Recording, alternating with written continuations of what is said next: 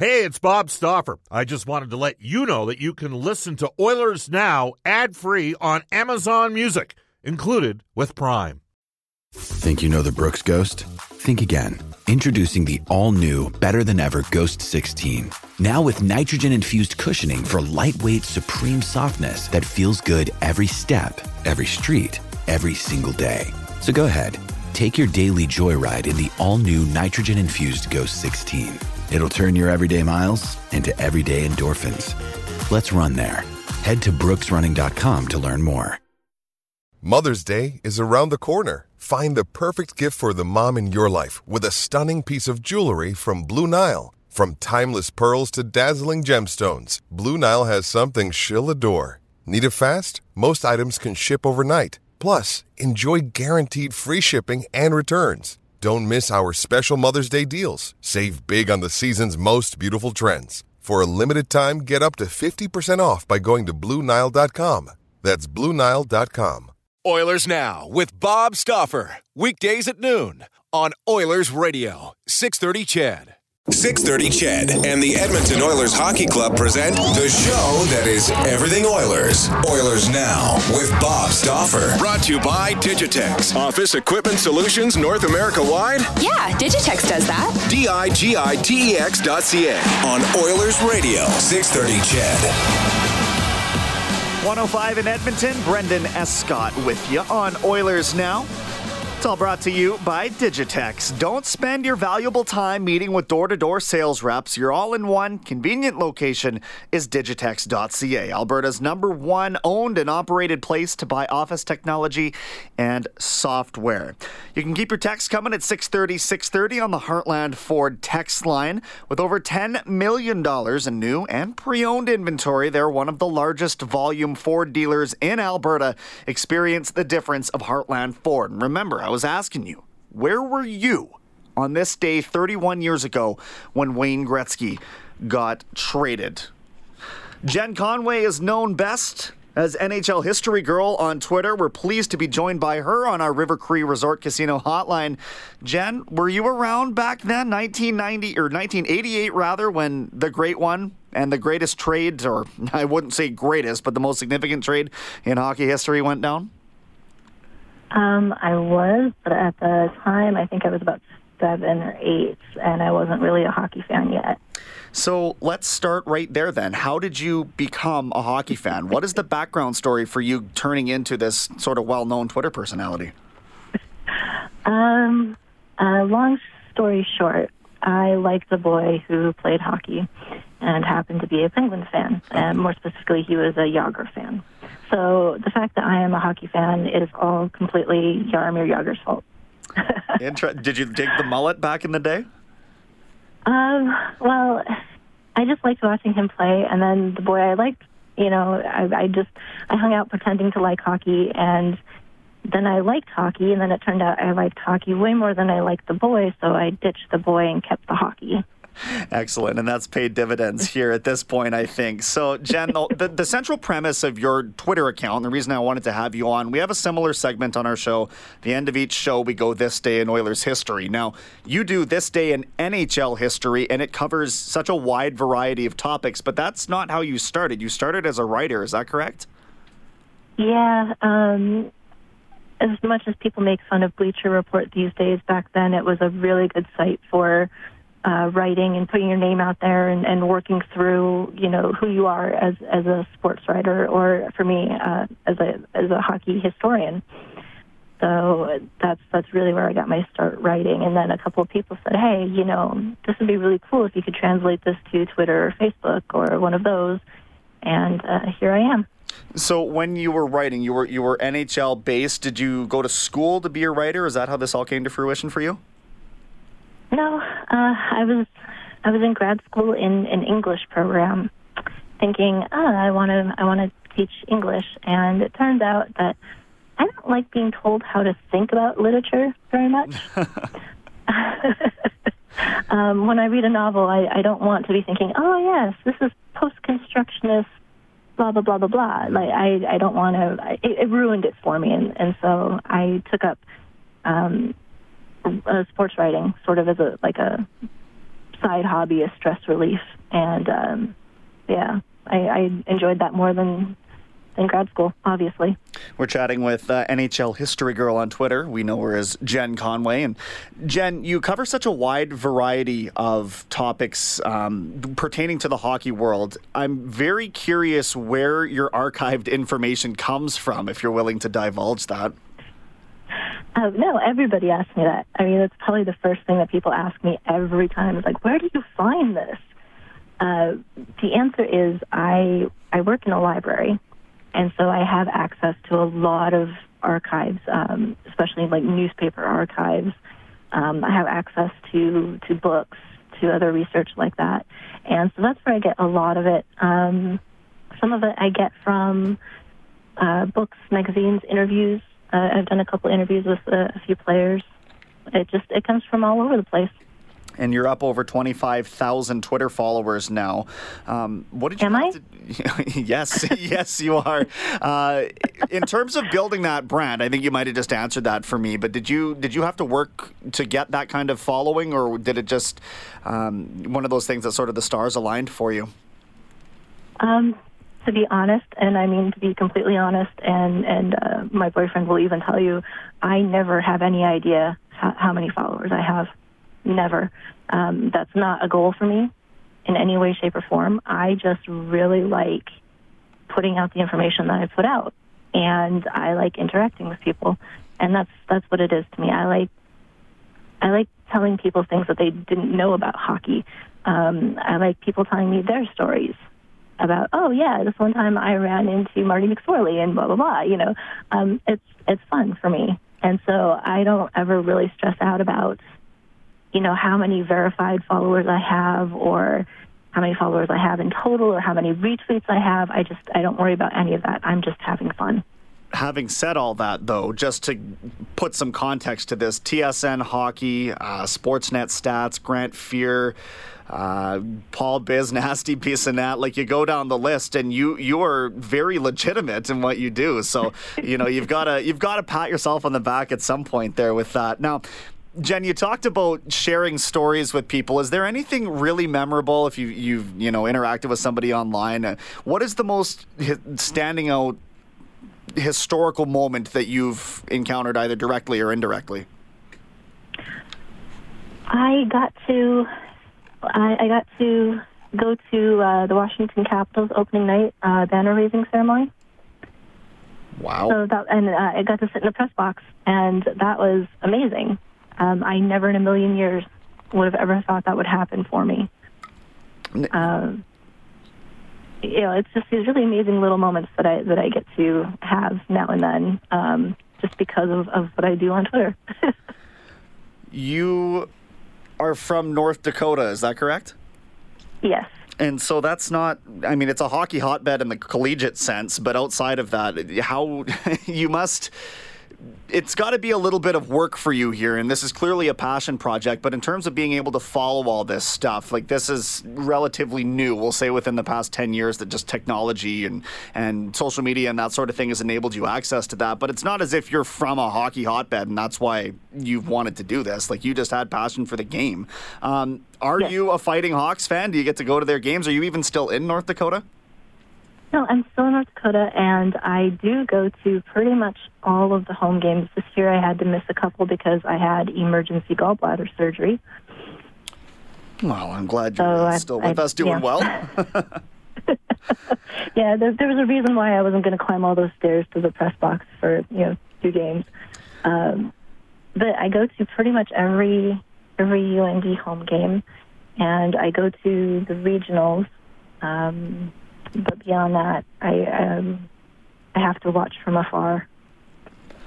We have NHL history girl Jen Conway on the River Cree Resort Casino hotline right now, and You're uh, talking to a market right now that could arguably one of, be one of the most storied NHL franchises. And I was watching your timeline today, and not only was today the day that Gretzky was traded, but of course the 1979 draft and and one in which really built the dynasty for the Oilers. Uh, with respect to the orange and blue up here, just talk about the the history of this franchise and and how special it really is in this market and what the 80s meant. Uh, you know know, not only to hockey, but to, I guess, this community, if you will? Oh gosh, where do I start? Um, the the Oilers are a really unique team in that when they were when they came into the NHL, they were able to come in from a position of power because the NHL owners were kind of petty, and I say kind of, you know, I mean a lot, but so there was a lot of pettiness going on and a lot of okay well we're going to let you in the club but we're going to take away all your toys and that's why the other teams came in and were sort of weak and and um, not as fun as they were um, before merging into the NHL. Um, so that's really a unique position that that they came in from. Um, and then on top of that, they didn't have to worry about losing Wayne Gretzky to the draft. right. Yeah, a lot of people don't realize it. Um, they just assume that he was drafted like everyone else, and he had actually signed a personal services contract. And we were talking about that earlier on today's show, actually, Jen, in terms of how because up here it's it's widely considered the sale of Wayne Gretzky, not the trade of Wayne Gretzky. And when you're talking about yes. fifteen million dollars back in 1988, that is a significant amount of money for anything, let alone a player. But that couldn't happen in a modern NHL because there's no such thing as a personal services contract, right? Right. There, there's no way that this could ever happen again. Um, the way contracts and, and things are structured now, there's just no way this would ever happen again. And uh, now you can't really trade players for money or for straight up money. You can trade them for, you know, player contracts or, or what have you, but you can't trade them for straight up money anymore the way you could then. Um, so that's another really unusual aspect to the deal.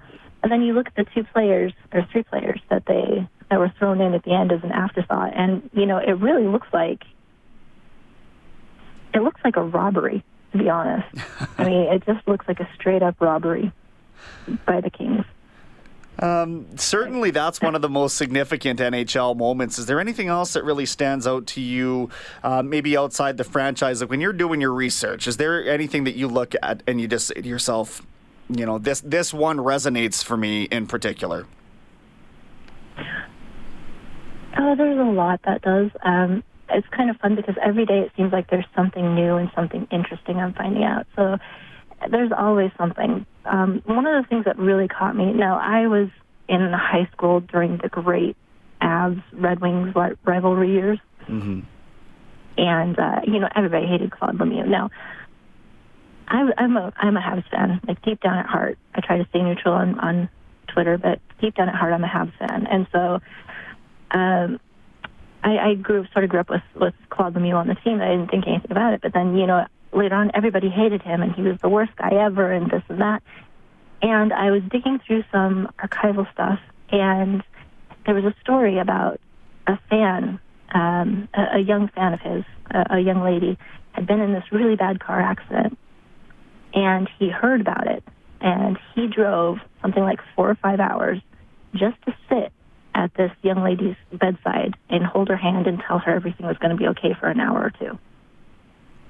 It, like it's that sort of thing that really just sort of transforms your view and your memory of of the game and and of the the players incredible. And I know uh, Brendan Lemieux, Claude's son, is is certainly a, a, trade target. Has been widely talked about by the fan base up here as, as a possible return for Puljujarvi. So if he has half of that kind of character, I think he'd be a great addition to the dressing room here. We've got Jen Conway on the River Cree Resort Casino Hotline. She is NHL History Girl on Twitter. Um, we talked about your following. Is there any a significant plan to sort of grow what you're doing here, or you just kind of you do what you do and whatever happens happens? Ultimately, I'd like to catch on with the team. Ultimately, I don't think it's going to happen, but maybe someday. Uh, but in the meantime, I'm just going to keep on having fun and doing what I do, and then I'm trying to enhance it a little. Um, I have plans for specific uh, themes to address, um, you know, certain things like uh, first round bus. Yeah, mm-hmm. you know, uh, players like Blaine Lacher. Uh, what happened? You know, how'd that go wrong? Um, things like that. Or uh, I think two years ago, I did a couple days of um, players in what feels like the wrong uniforms. So, and and people seem to really like that. So I think I'll bring that back as well. And then um, some more like straight up players you've never heard of and really should know about type days. It sounds like this would all make a great book if you ever are able to compile that stuff. And certainly working in as you're just a, a librarian. Is that uh, the day job for you? Uh, yeah. Yep. Great stuff, Jen. Yeah, I'm I'm trying to work on a book. Unfortunately, uh, I have a lot of chronic hand pain, and so it, there are some days that are better than others, and sometimes I just don't want to think about it at all. Understood. Well, we certainly appreciate what you're able to provide content wise on Twitter. I know I follow it every single morning when I come into work. Uh, love what you do, Jen. I really appreciate you taking the time here, and I look forward to chatting in the future. Yeah, this has been fun. Thanks for having me. Excellent. Thanks, Jen. That is Jen Conway. She is on Twitter at NHL History Girl. If you don't already follow her, go do it she's a great follow. It's it's wildly entertaining. It's updated every day, frequently. Um, I know lots of our listeners here on this show have a great appreciation for the old school of hockey. You get pretty interesting tidbits out of her. It is 120 in Edmonton. We'll step aside. But I do have to remind you, I'm curious where you were when Wayne Gretzky. Another day is here, and you're ready for it. What to wear? Check. Breakfast, lunch, and dinner? Check. Planning for what's next and how to save for it? That's where Bank of America can help. For your financial to-dos, Bank of America has experts ready to help get you closer to your goals. Get started at one of our local financial centers or 24-7 in our mobile banking app. Find a location near you at bankofamerica.com slash talk to us. What would you like the power to do? Mobile banking requires downloading the app and is only available for select devices. Message and data rates may apply. Bank of America and a member FDIC. When you need mealtime inspiration, it's worth shopping Kroger, where you'll find over 30,000 mouthwatering choices that excite your inner foodie. And no matter what tasty choice you make, you'll enjoy our everyday low prices, plus extra ways to save, like digital coupons worth over $600 each week. You can also save up to $1 off per gallon at the pump with fuel points. More savings and more inspiring flavors make shopping Kroger worth it every time. Kroger, fresh for everyone. Fuel restrictions apply was traded on this day back in 1988. We'll get to more of your responses when we return on Oilers Now. This is Oilers Now with Bob Stauffer on Oilers Radio, 630 CHED.